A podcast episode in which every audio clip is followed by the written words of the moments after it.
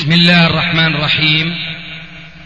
الحمد لله والصلاة والسلام على رسول الله أما بعد. فهذا أحد أشرطة سلسلة الهدى والنور من الدروس العلمية والفتاوى الشرعية لشيخنا المحدث العلامة محمد ناصر الدين الألباني حفظه الله ونفع به الجميع. قام بتسجيلها والتأليف بينها محمد بن أحمد أبو ليلى الأثري. إخوة الإيمان والآن مع الشريط الثالث بعد المئة الثامنة على واحد تحت عنوان أحوال المسلمين في ألبانيا. تم تسجيل هذا المجلس في اليوم الثاني من ذي الحجة 1414 هجري الموافق الثالث عشر من الشهر الخامس 1994 ميلادي. كيف حالك شيخ ناصر؟ الحمد لله. الله يبارك فيك. كيف الله مساك طيب. الله أهلا مرحبا. الله يبارك الله يحفظك كيف الله طيب. كيف صحتك؟ الحمد لله رب العالمين. يا الله أنت كم مضى عليك هناك في ألبانيا؟ تسعة أشهر. نعم. تسعة أشهر. تسعة أشهر. لا في دين لا في عقل لا في أدب لا في أخلاق. نفضنا من كل شيء. ما تذكر شيخنا من الجلسة السابقة اللي نعم. غلقناها وقمنا من المجلس من الصوت. هذا هناك في الزرقاء ويوم إذا جيت تركت الموسيقى وتركت الأغاني بالشريط أنا وعملنا مقدمة فيها إنه نحن الآن في زمن الغربة. والله عملت مقدمة ممتازة. الله أكبر. بسم الله. نسأل الله العفو والعافية. ألبانيا كنت في شكودرا ولا كنت متنقلا؟ في أول مجيئي إلى ألبانيا كنت في البسان. في معهد الفاروق لدراسة اللغة العربية والعلوم الشرعية هذه أين تقع؟ تقع في جنوب العاصمة جنوب تيرانا جنوب تيرانا نعم الحمد لله رب العالمين الصلاة والسلام على خاتم الأنبياء والمرسلين نبينا محمد وعلى آله وأصحابه أجمعين وعلى من سار على هديه إلى يوم الدين. نعم. كنا نتمنى لقاءك من قبل. بارك الله فيك. فنحمد الله جل وعلا أن جمعنا بك. الله يحسن إليك. نسأل الله أن يكون اللقاء هناك في دار الخالدة نسأل الأبدية. الله نسأل الله ذلك. وتحت لواء محمد. آمين. صلى الله عليه وآله وسلم. صلى الله عليه وسلم. لأن كل لقاء فاني نعم. إلا هناك فهو الباقي. نعم. نسأل الله ذلك. آمين. فضيلة الشيخ نشكرك على إعطائك لنا جزءا من وقتك على كثرة مشاغلك. فنسأل الله جل وعلا أن يكتب لك الأجر والثواب على ذلك. ما أريد أن أتحدث معكم به هي بعض المواضيع التي نعانيها في ألبانيا ومنها موضوع المشيخة الإسلامية الألبانية وقيامها بالدعوة هناك حيث أنها أعاقتنا كثيرا من نشر الدعوة السلفية حتى أنهم يأمروننا بالخروج من ألبانيا وتارة يهددوننا بالطرد منها. علما بأن كثيرا من طلاب العلم الألباني هناك قد اغتروا بهذه الجمعية التي هي المشيخة الإسلامية. فعسى أن أذكر كلمة وشيئا من حال هذه المشيخة عسى أن تذكر لهم كلمة طيبة يجعل الله جل وعلا لها قبولا في قلوبهم. ومن ثم إخواننا الطلاب أيضا كذلك. المشيخة الإسلامية بالنسبة للعقيدة التي تقوم بتدريسها في مدارسها وتدرسها أيضا عامة المفتين والأئمة والمؤذنين التابعين لإدارتهم. هي العقيدة الأشعرية وينسبون هذه العقيدة أيضا إلى الإمام أبي حنيفة عليه رحمة الله. علما بأنهم عندما نتكلم معهم في هذه الأشياء ونذكر لهم قول أبي حنيفة في بعض المسائل الأصولية التي لا, ينبغي السكوت عنها. يقذفوننا بالتكفير. كقولنا عندما نقول أن الله في السماء وأنه في العلو على عرشه مستوى استواء يليق بجلاله قذفونا بذلك بالتكفير عندما قلنا لهم ذلك. ومما يؤذينا أننا نجد كثيرا من الطلاب الذين تخرجوا من الجامعات الإسلامية ينهجون هذا المنهج. وهم الذين يلعبون هذا الدور الكبير في إدارة المشيخة الإسلامية. فحبذا لو أنك نصحت أولئك القوم عما هم فيه. عسى الله جل وعلا أن يكتب لها قبولا لديهم. والذي أريده هو أن كثيرا من الطلاب مغترين بهؤلاء الأئمة الذين ينتسبون إلى هذه المشيخة. فأرجو من فضيلتكم أن تدعوهم إلى التمسك بالكتاب والسنة وبمنهج السلف الصالح الذي تركنا عليه النبي صلى الله عليه وسلم والذي أوصانا به عند آخر أنفاسه عليه أفضل الصلاة والسلام. يعني أذكر لك من أعمالهم ومن عقائدهم الموجودة عندهم هو أن كثيرا من هؤلاء الأئمة والمفتين يقعون في الشرك والعياذ بالله. الشرك الذي لا ينبغي السكوت عنه. فهناك ثلاثة قبور في ألبانيا تدعى من دون الله جل وعلا وتعبد من دونه. فعندما تناقشنا معهم في هذه الأمور قالوا لنا ديننا ليس كدينكم. فهذا هو الأمر الأول. الأمر الثاني أيضا أن كثيرا منهم يعملون بإدارة الفتوى في هذه المشيخة وهم أيضا لا يصلون في في الصلوات الخمس ولا يعلمون الناس دين الله تبارك وتعالى.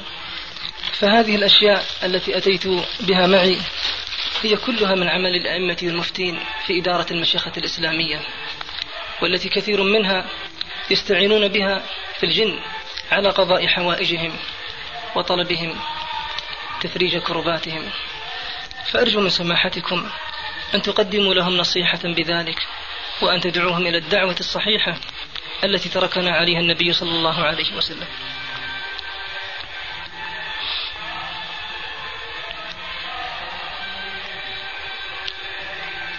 نعم. هذا هو الشيء المجمل في المشيخة الإسلامية. يعني من أيضا بعض المسائل التي يتكلمون حولها هو أنهم يقعون في بدع كثيرة فحبذا لو تبين لهم شيئا في التحذير من البدع واتباع السنة. أيضا كذلك أن كثيرا من الطلاب يفرحون بسماع حديثك ويستأنسون برأيك. فأرجو منكم أن تحدثوهم. بشيء من مما ذكرته لكم. على كل حال يا أخي آه، ينبغي أن تعلم أن ألمانيا عاشت سنين طويلة تحت الحكم الشيوعي. وليس هذا فقط بل ينبغي أن تعلم أن البلاد الأعجمية كلها تعيش في مثل هذه الجاهلية أو الوثنية بل حتى بعض البلاد العربية. فأنت لو ذهبت إلى مصر وهي عقر دار العروبة زعموا اليوم لوجدت هناك الطواف حول قبر السيدة زينب السيد البدوي والطنطاوي وأمثالهما ولذلك فأمثال هؤلاء المنحرفين عن العقيدة الصحيحة عن الكتاب والسنة لا يفيدهم توجيه نصيحة عامة وهو وجوب الرجوع إلى الكتاب والسنة وإلى التمسك بالسنة وترك البدعة ونحو ذلك لأن هذه المعاني هم غرباء عنها تماما كما أنت تتحدث. وماذا يقول أنا عشت في سوريا بين قوم الألبان ولما هداني الله عز وجل إلى اتباع السنة الألبان والمشايخ الذين يعيشون في سوريا العربية هم حاربوني وقاطعوني وقالوا بأنه يجب أن يجلد أربعين جلدة لماذا؟ لأنهم لمجرد أن رأوني أخذت أو بدأت برفع اليدين عند الركوع والرفع منه وهم أحناف قالوا أنت صرت شافعيا واللي بغير المذهب الحنفي ينبغي أن يجلد أربعين جلدة. وكان على رأس هؤلاء أقرب الناس إلي وهو فقيه متمسك بالعلم الحنفي تماما. فماذا تفعل الآن في ألبانيا بعد أن استعمروا من الشيوعية وأصبحوا غرباء عن العلم التقليدي نفس العلم التقليدي. يعني المذهب الحنفي أصبحوا عنه غرباء وكما يقال إن أنسى فلن أنسى. وأنا في سوريا آه، حينما سيطرت الشيوعية على ألبانيا فر مفتيها منها إلى مصر. وفي زمن المسمى بعبد الناصر. فزار دمشق والتقيت أنا وإياه. والحقيقة أنك من النادر أن ترى رجلا أعجميا في إتقانه للغة العربية. ما تأتي مناسبة وهو يتكلم بالعربية الفصحى إلا وينزع إلى شعر. لكن اللكنة مبينة فيها.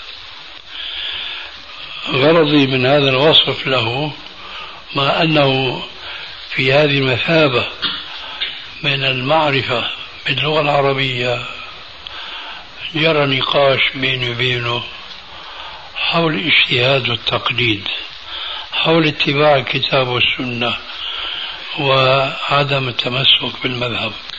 كان هو بالطبع يدعو إلى ضرورة التمسك بالمذهب. لأنه هناك بالطبع سمع عني أني أنا منحرف عن المذهب الحنفي وربما سمع أشياء أخرى أنه مجتهد أو ما شابه ذلك. فجرى نقاش بيني وبينه وفي اعتقادي لن تجد مثيله في هذه الثقافة في هذه الأيام التي أنت زرت ألبانيا فيها. فاسمع الآن ما جرى بيني وبينه. آه، بعد الدخول في تفاصيل الاجتهاد والتقليد والاتباع ما بين الاجتهاد والتقليد إلى آخره أنا احتججت عليه في رد ما جاء في حاشية ابن عابدين وهذا من كتب عالم من علماء متأخرين عندهم ومن الكتب المعتمدة لديهم. فجاء في هذا الكتاب بأن باب الاجتهاد أغلق من القرن الرابع. فهو يحتج بهذه العبارة. قلت له لكني أنا أجد في علماء الحنفية من اجتهد. فدهش حينما سمع هذه الدعوة. قال مثل من؟ قلت مثل ابن الهمام. قال كيف؟ قلت له أنت تعلم أن الحنفية يقولون بوجوب أنا الآن أشك أنا الآن أشك إما قلت الحنفية يقولون بوجوب الوتر أو بوجوب القنوت في الوتر. وابن الهمام خالف ذلك. وقال لا دليل على الوجوب إنما هو سنة. قلت هذا هو الاجتهاد قال أين هذا؟ قلت في كتاب مشهور في فتح القدير. بعد مناقشة طويلة وعنده روح علمية في المناقشة مو مثل ما بتعرفوا بعض المشايخ بثوروا بيخوروا إلى آخره. لا كان رجلا هادئ الطبع قلت له جوابا على شبهة أوردها. قال لماذا الاجتهاد؟ علماؤنا رحمه الله ما تركوا مسألة إلا وقدموا الجواب عليها. ولذلك ما في داعي للاجتهاد. شو بدك أي مسألة فجوابها محرر في كتب الحنفية. قلت له يعني معنى هذا الكلام؟ أنه لو فرض أن الإسلام أو المسلمين ذهب من بين أيديهم القرآن الكريم. رأسا قاطعني هذا ما بيصير. قلت له فرضية. ونحن تعلمنا الفرضيات من مذهبنا الحنفية لأنهم يفرضون أمور خيالية محضة. أذكر مثلا في المذهب الحنفي في باب الفرائض ذكروا لو أن رجلا توفي وخلف سبعين جد كم يرث كل واحد منهم؟ سبعين جدا. خيال غيرهم مثلهم توسع في فرض الأمور الخيالية إلى درجة القباحة في الأمثلة. كالباجوري مثلا من المتأخرين يفترض الصورة التالية. لو أن رجلا جامع زوجته فدخل فيها نصف عضوه هل يجب عليه الغسل أم لا؟ صورة أخرى دخل هو كله. هو هو الشخص المجامع. دخل كله. فقلت له نحن نفترض الآن فرضية. ومن أشراط الساعة يرفع القرآن. فقلت له يعني إذا كان المذهب الحنفي بهذه السعة من حيث التفريع لكل الأحكام معناها أنه لو ضاع القرآن لا ضرر في ذلك. قال نعم. بقى أخذته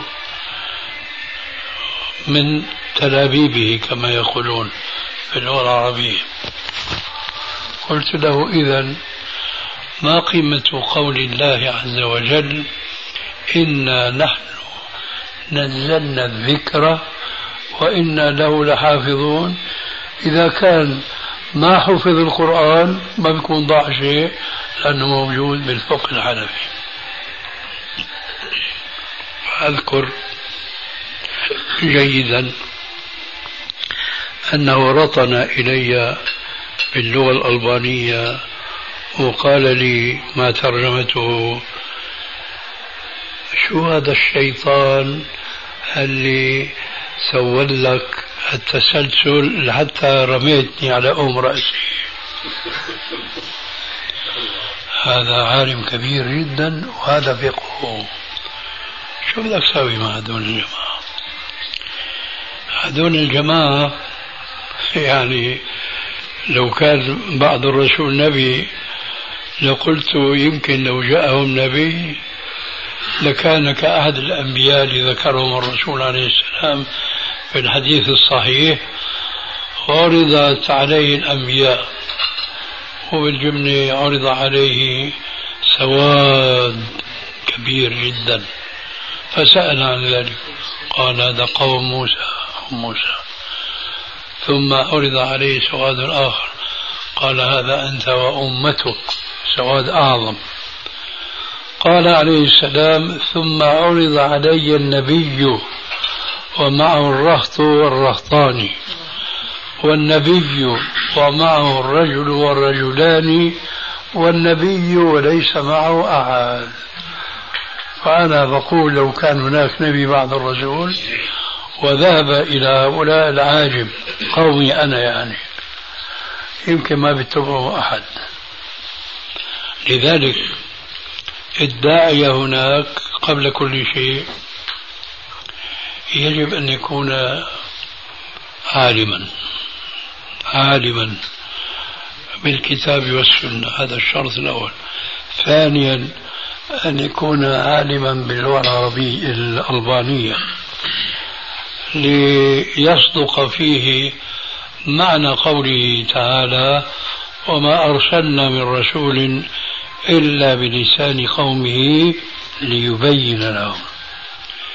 ثالثا وأخيرا أن يكون صبورا وأن يعيش هناك بين ظهرانيهم ثم بالكاد أن يؤمن معه بعض الشباب مش الشيوخ.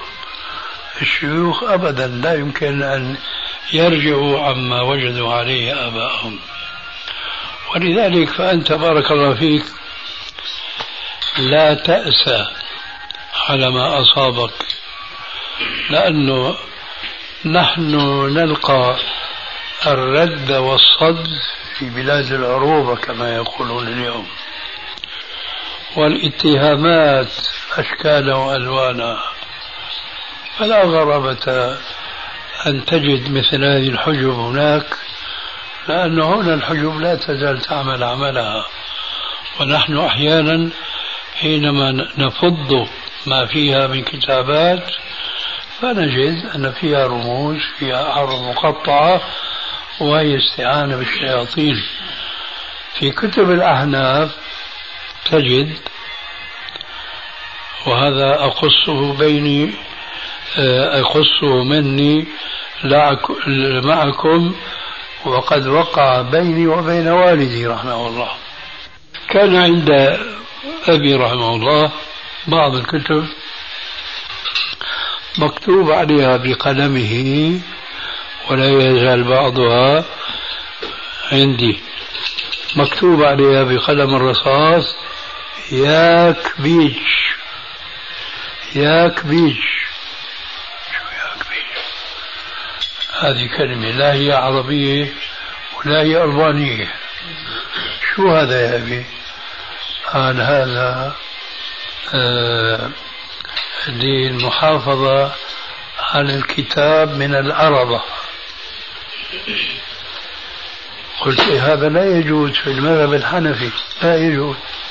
قال كيف قلت نص في المذهب الحنفي أنه لا يجوز آه، قراءة أوراد بغير اللغة العربية خشية أن يكون فيها استعانة بالشياطين. الآن هذه الحجب أنا غالب ظني عبارة عن استعانة بالشياطين. يعني و... كما ذكرت. نعم. كما ذكرت. آه. يعني لو أريد هذا هو.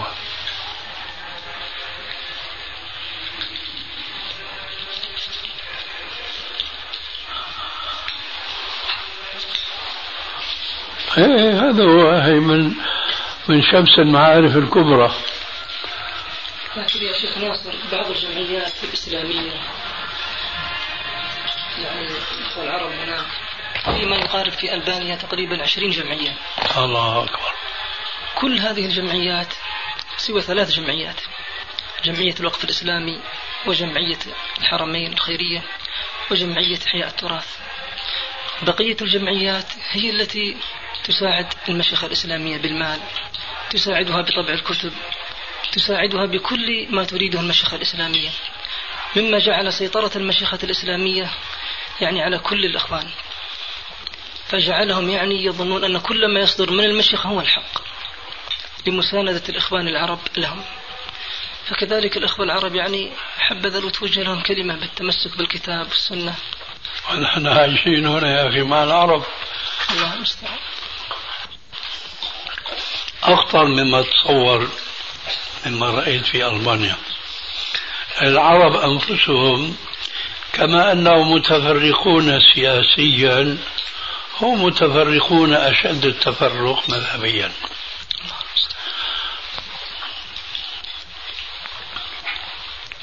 وكما أن هذا التفرق سياسيا يضيفهم أمام أضعف الشعوب وأذلهم وهم اليهود. كذلك هذا التفرق مذهبيا يضعفهم أيضا ولا يقيم لهم وزنا. ولا يحقق لهم قوة أمام أعدائهم.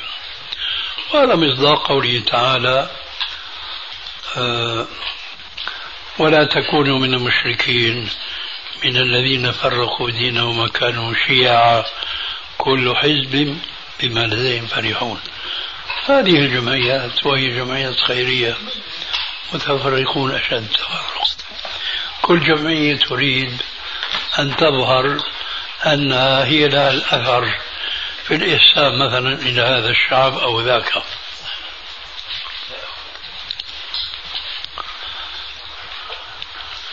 وفي بعض النصوص القرآنية الأخرى أن التفرق هو سبب لذهاب القوة والضعف.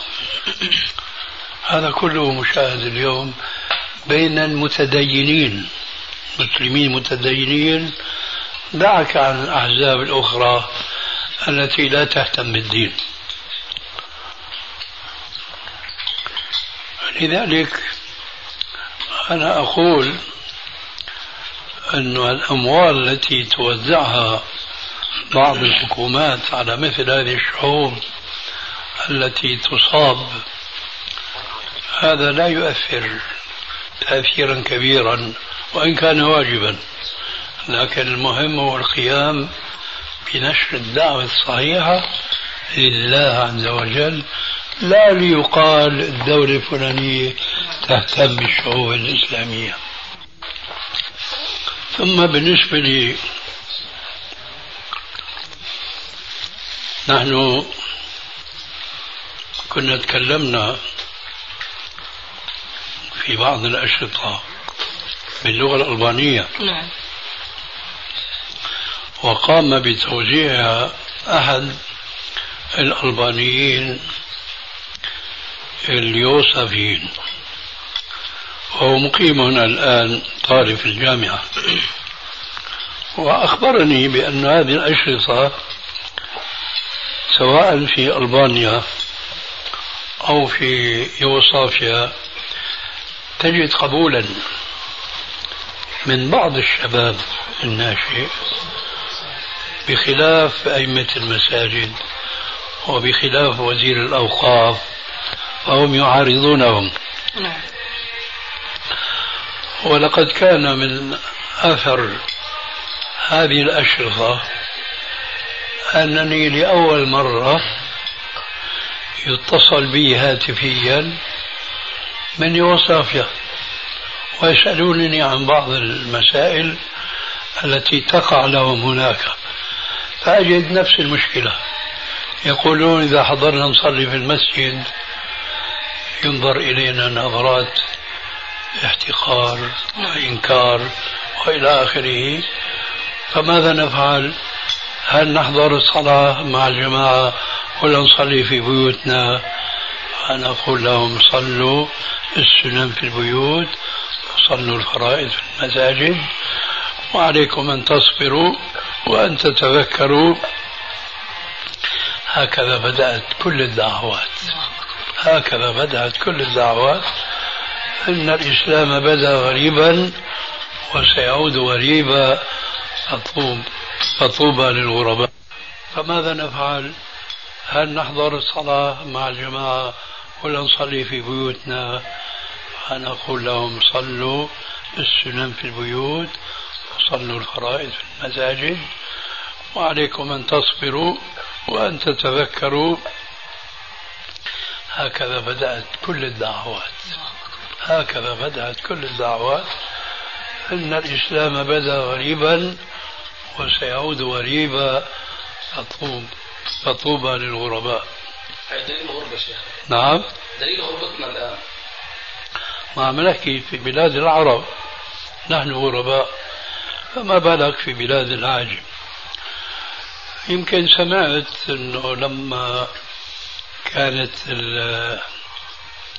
الحروب قائمة أو الجهاد قائم بين الأفغان وبين الشيوعيين ذهب كثير من إخواننا العرب من السعودية من الجزائر من من إلى آخره. فكانوا ينكرون عليهم الإشارة بالإصبع في الصلاة حتى قيل أن بعض الأصابع قطعت. قيل والله أعلم. صحيح ولا ليس بصحيح؟ أما الإنكار لابد نعم. أنه واقع يقينا لماذا؟ يا أخي عايشين في جاهلية. ما يعرفون من الإسلام إلا المذهب الحنفي. ولذلك اللي بده يكون داعية في تلك البلاد الحقيقة كما قلت آنفا يشترط فيه تلك الشروط ومنها أن يمكث طويلا. أنا دعيت للحضور هناك وعندي آه يعني طلب رسمي من المفتي. لكن أنا أعرف إذا ذهبت هناك شو بدي أقعد أسبوع أسبوعين ثلاثة راح أكون منفر أكثر مما أكون داعية لأنه راح يشوفوا صلاتي وعبادتي غير ما هم على ذلك. فلازم أمكث هناك سنين حتى بقى يفهموا الدعوة فهما صحيحا؟ وبتبدأ الدعوة تؤتي أكلها وثمارها. لكن أنا ما عندي الاستعداد لا من ناحية الظرف الذي أعيشه ولا من حيث النشاط الذي كنت أتمتع به من قبل. الله يمتعك فينا ويمتعنا فيك يا شيخ والله يحفظك. جزاك الله خير يا شيخ. وإياك. الآن موضوع الأولاد الله يكرمك. نعم. بالنسبة لموضوع الطلاب الألبان الموجودين في سوريا هؤلاء الطلاب كان الأخ إبراهيم السليمان من أحد الأثرياء في السعودية. كان بينه وبين المفتي ألبانيا اتفاق في إخراج مجموعة من الطلاب يتعلمون في خارج ألبانيا. وبما أن ألبانيا لا يوجد فيها سوى معهد واحد تابع لجمعية الوقف الإسلامي وهذا المعهد منهجه ولله الحمد على المنهج الكتاب والسنة ومنهج السلف الصالح. في سوريا؟ في ألبانيا. في ألبانيا. نعم. أتى بها هؤلاء الطلاب إلينا ومكثوا عندنا ثلاثة أشهر ونصف تقريبا. تعلموا من خلالها ولله الحمد شيئا من اللغة العربية وبعضا من العلوم الشرعية. فلما ذهبوا إلى سوريا ذهبت معهم. لماذا ذهبوا إلى سوريا؟ كان بين اتفاق بين إبراهيم السليمان مع مفتي ألبانيا مع مدير المعهد في سوريا عبد الله دكلبان كان يريد أن يرسل دفعتين دفعة إلى سوريا والدفعة الأخرى إلى لبنان. والحمد لله دفعة لبنان يعني أوقفناها ولله الحمد بعدما تبين لنا أن المعهد الموجود في لبنان معهد عقيدته أشعرية ماتريدية يكفر والعياذ بالله كل من كان على السنة إيه بس أنا ما أخذ جواب سؤالي نعم. لماذا هذا الاتفاق يعود السؤال نعم. بطريقة أخرى هذا الأخ إبراهيم سليمان تأخذه العواطف فقط وقد تناقشت معه في هذه المسائل فقال لي الذي يهمنا هو اللغة العربية وهؤلاء الطلاب تقام لهم بعد ذلك دورات في الصيف تصحح عقيدتهم. فأخبرته بوضع الطلاب في سوريا إلا أنه يعني رجل ما كان يهتم بأمر العقيدة. فأما طلاب يعني لبنان نحن أوقفناهم ولله الحمد. بعدما تبين لنا المعهد في لبنان ذهبت إليه وزرته فعلى كل هؤلاء الطلاب ولله الحمد لا زالوا متمسكين بالشيء الذي درسوه سابقا في المعهد. فنحمد الله على ذلك. ونحن الآن نسعى بإخراجهم إلى ألبانيا. وهذه رغبتهم بأن يعودوا إلى المعهد كما كانوا فيه سابقا. هذا سؤالي لماذا نقلوا من المعهد إلى معهد في سوريا وهو خلفي؟ لماذا؟ أنا قلت لك هذا الاتفاق كان بين هؤلاء الطلاب لم يكونوا عندنا وإنما أتوا قالوا عليكم أن تدرسوهم لمدة ثلاثة أشهر فقط. يعني ما كنا نعرف أنهم كانوا يذهبون إلى سوريا إلا بعد تقريبا من الدورة الشرعية تقريبا شهر ونصف. فشيخ الآن الطلاب في سوريا وأيضا الطلاب الموجودين عندنا في المعهد. 120 طالب لا زال ولله الحمد. يعني ولله الحمد متمسكون بالسنة نحمد الله على ذلك. لكن كما ذكرت سابقا أن المضايقة لا بد منها. هذا المعهد في ألبانيا وين؟ هذا المعهد في ذكرت لك أنه في البسان. في مدينة تابعة للبسان اسمها سرك مدينة سرك إيش اسمها؟ مدينة سرك سرك نعم. وهي كبيرة؟ صغيرة جدا. صغيرة. نعم. لكن الحمد لله يعني الجمعية القائمة على هذا المعهد يعني منهجها لله الحمد سليم.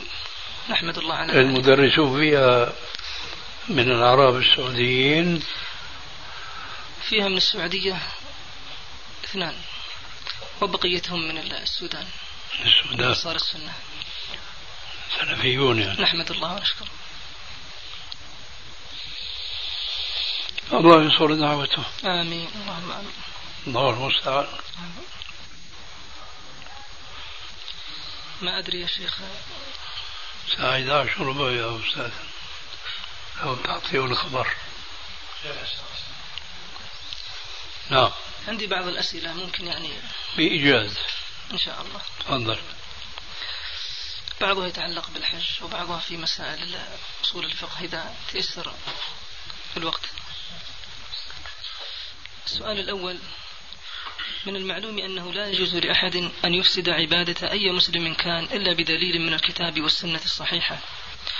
بينما نجد كثيرا من العلماء الأفاضل يفسدون حج من جامع أهله في الحج. علما بأن الحديث الوارد في ذلك حديث ضعيف في في مراسيل أبي داود. أرجو من فضيلتكم أن تفيدوننا في ذلك. فالشيخ الشوكاني عليه رحمة الله. ذكر هذه المسألة دون أن يرجح. دون أن؟ أن يرجح. آه. الحقيقة لأن المسألة ليس فيها نص صريح في الموضوع. نعم. ولذلك آه، الحيطة في الموضوع نعم. هو الأخذ برأي الجماهير العلماء. حينما تكون المسألة ليس فيها نص صريح يرفع الخلاف والنزاع نعم. فالقاعدة هو العمل بمثل قوله عليه السلام دع ما يريبك إلى ما لا يريبك. لا يوجد في هذه المسألة إلا الآية المعروفة آه، فمن فرض فيهن الحج فلا رفث ولا فسوق ولا جدال في الحج. وأظن أن الشوكاني دندن حول هذه الآية بالذات وأنها ليست نصا في الإبطال نعم. لأنها قالت فلا رفث ولا فسوق ولا جدال في الحج وليس أحد من العلماء يقول بأن الجدال يبطل الحج فليس هنا إلا آثار عن بعض السلف هي التي ينبغي الحقيقة الوقوف عندها. المطلع الذي طلعت به وإن كان صحيحا لكن هذا حينما يكون هناك نص يخالف الفتوى. نعم. يعني يكون عندنا نص إنه هذا لا يبطل الحج حين ذاك نقول لا يبطل الحج بمثل هذا نعم. ولو كان الجمهور على خلافه. أما لما تكون المسألة كهذه المسألة ما فيها نص لا سلبا ولا إيجابا. وهناك آثار عن بعض السلف دون خلاف مشهور ومعروف ففي هذه الحالة يوقف عند احتياطا. أنا شخصيا لا أتجرأ على القول بالإبطال لكن من باب الاحتياط أقول ما يلزم من الاحتياط. غيره. السؤال الثاني آه، يبطل الحج. نعم. ابن حزم شيخنا يقول بهذا؟ كيف؟ ابن حزم كان يقول بهذا. والله ما أذكر بالضبط لكن أعرف أنه هذا مذهب كثير من أهل العلم. نعم. إذا كان الحاج طريقه لا يمر بأحد المواقيت الأربعة فهل له أن يحرم بالحج من بلده كالسودان مثلا؟ إذا كنت تعني لا يمر بميقات من المواقيت هذا يمكن لكن ألا يمر محاذيا لميقات من هذه المواقيت لا يمكن إلا هذا. أليس كذلك؟ بلى طيب فإذا لماذا يحرم من بلده؟ وإذا كان محاذاته من الميقات يعني بعيدة مثلا. يعني كالسودان الآن بعيد عنهم. ميقات الجحفة وبعيد عنهم ميقات يلملم ما إيش دخل القرب والبعد؟ أنت أظنك تعلم أنه المسافات متباينة أشد التباين بين ميقات وميقات. نعم. طيب إذا لماذا ننظر نحن لبعد المسافة وقربها؟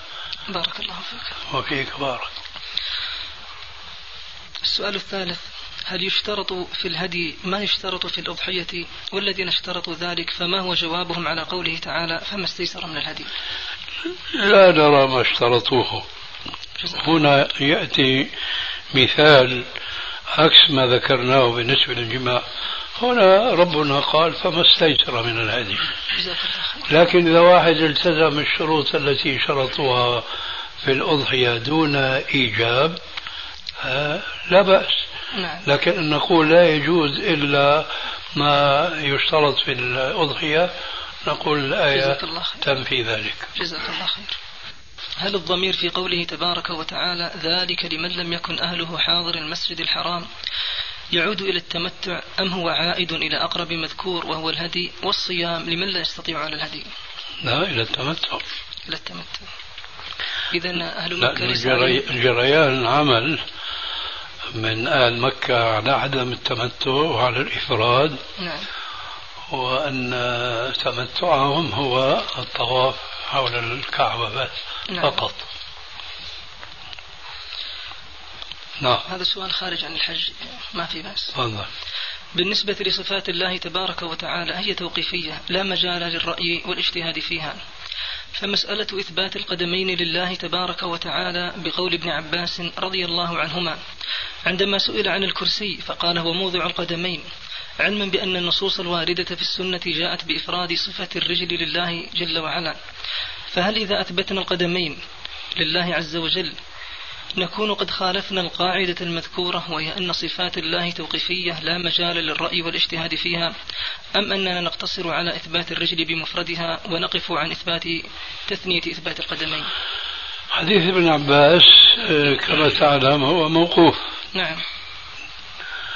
والأحاديث الموقوفة آه، لا يطلق فيها القول بأنها في حكم المرفوع أو أنها ليست في حكم المرفوع نعم. بل لابد في ذلك من التفصيل. والذي انتهى إليه علمي هو التالي إذا كان الحديث الموقوف لا يمكن أن يقال من قبل الرأي والإجتهاد نعم. أولا. ولا يحتمل أن يكون من الإسرائيليات نعم. حين ذاك يكون له حكم المرفوع. نعم. هذا الحديث ليس من هذا القبيل لأنه يحتمل أن يكون من الإسرائيليات. نعم. بخلاف مثلا الحديث الآخر عن ابن عباس رضي الله عنهما الذي يقول بأن القرآن أنزل جملة واحدة إلى بيت العزة في سماء الدنيا نعم. ثم أنزل أنجما. هذا لا يمكن أن يكون إسرائيليا لأنه يتحدث عن القرآن. نعم. ولا يمكن أن يكون بالرأي والاجتهاد لأنه يتحدث عن أمر غيبي فإذا له حكم مرفوع. أما هذا فليس كذلك. جزاك الله خير. وبهذا القدر كفاية. جزاك والحمد الله. لله رب العالمين. الله يحفظك يا شيخ. الله يسلمك ويبارك فيكم ويقويكم أعوذ بالله السميع العليم من الشيطان الرجيم من همزه ونفخه ونفخه. وقال الذي آمن يا قوم اتبعون أهدكم سبيل الرشاد. يا قوم إنما هذه الحياة الدنيا متاع وإن الآخرة هي دار القرار. من عمل سيئة فلا يجزى إلا مثلها. ومن عمل صالحا من ذكر أو أنثى وهو مؤمن فأولئك يدخلون الجنة يرزقون يرزقون فيها بغير حساب. ويا قوم ما لي أدعوكم إلى النجاة وتدعونني إلى النار. تدعونني لأكفر بالله وأشرك به ما ليس لي به علم. وأنا أدعوكم إلى العزيز الغفار. لا جرم أن ما تدعونني إليه ليس له دعوة ليس له دعوة في الدنيا ولا في الآخرة وأن مردنا إلى الله وأن المسرفين هم أصحاب النار. فستذكرون ما أقول لكم وأفوض أمري إلى الله. إن الله بصير بالعباد. أعوذ بالله السميع العليم من الشيطان الرجيم من همزه ونفثه ونفخه. يا أيها الذين آمنوا اتقوا الله حق تقاته ولا تموتن ولا تموتن إلا وأنتم مسلمون. واعتصموا بحبل الله جميعا ولا تفرقوا. واذكروا نعمة الله عليكم إذ كنتم أعداء فألف بين قلوبكم. فألف بين قلوبكم فأصبحتم بنعمته إخوانا. وكنتم على شفا حفرة من النار فأنقذكم منها. كذلك يبين الله لكم آياته لعلكم تهتدون. ولتكن منكم أمة يدعون إلى الخير ويأمرون بالمعروف وينهون عن المنكر. وأولئك هم المفلحون. ولا تكونوا كالذين تفرقوا واختلفوا من بعد ما جاءهم البينات. وأولئك لهم عذاب عظيم. يوم تبيض وجوه وتسود وجوه فاما الذين اسودت وجوههم اكفرتم أكفرتم بعد إيمانكم فذوقوا فذوقوا العذاب بما كنتم تكفرون. أعوذ بالله السميع العليم من الشيطان الرجيم من همزه ونفخه ونفخه. تبارك الذي جعل في السماء بروجا وجعل فيها سراجا وقمرا منيرا وهو الذي جعل الليل والنهار خلفة خلفة لمن أراد أن يتذكر أو أراد شكورا وعباد الرحمن الذين يمشون على الأرض هونا وإذا خاطبهم الجاهلون قالوا سلاما. والذين يبيتون لربهم سجدا وقياما. والذين يقولون ربنا اصرف عنا عذاب جهنم. إن عذابها كان غراما إنها ساءت مستقرا ومقاما. والذين إذا أنفقوا لم يسرفوا ولم يقتروا وكان بين ذلك قواما. والذين لا يدعون مع الله إلها آخر ولا يقتلون النفس التي حرم الله إلا بالحق ولا يزنون ومن يفعل ذلك يلقى ثاما يضاعف له العذاب يوم القيامة ويخلد ويخلد فيه مهانا إلا من تاب وآمن وعمل عملا صالحا فأولئك يبدل الله سيئاتهم حسنات وكان الله غفورا رحيما ومن تاب وعمل صالحا فإنه فإنه يتوب إلى الله متابا. والذين لا يشهدون الزور وإذا مروا باللغو مروا كراما.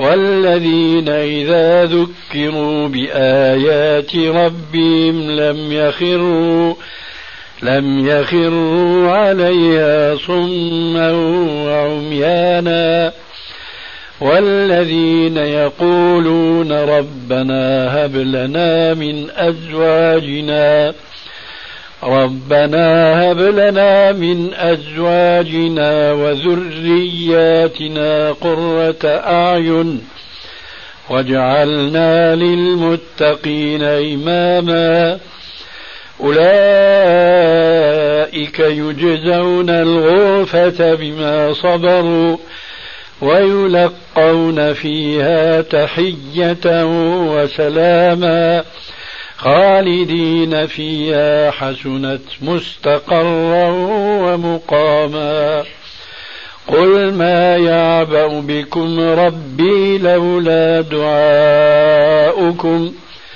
فقد كذبتم فسوف يكون لزاما. بسم الله الرحمن الرحيم. نون والقلم وما يسطرون. ما أنت بنعمة ربك بمجنون.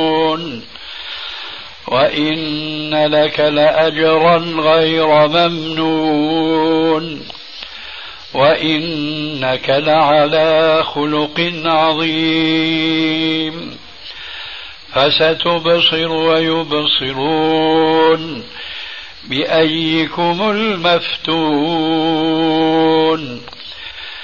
إن ربك هو أعلم بمن ضل عن سبيله وهو أعلم بالمهتدين.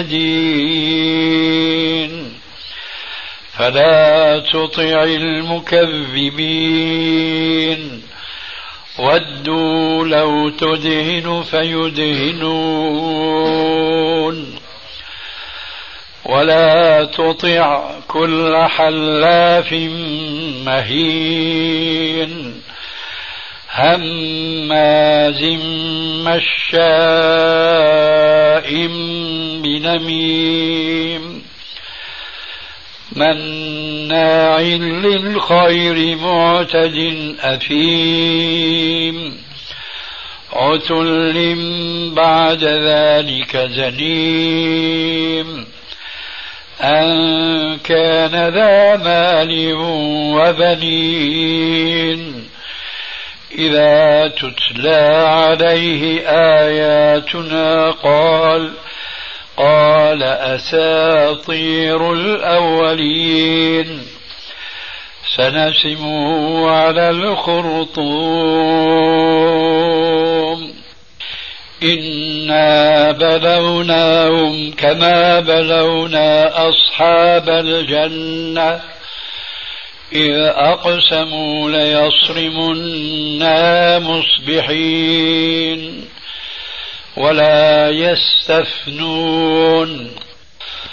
فطاف عليها طائف من ربك وهم نائمون فأصبحت كالصريم فتنادوا مصبحين أن اغدوا على حرثكم إن كنتم صارمين.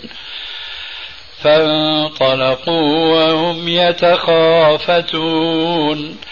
ألا يدخلنها اليوم عليكم مسكين.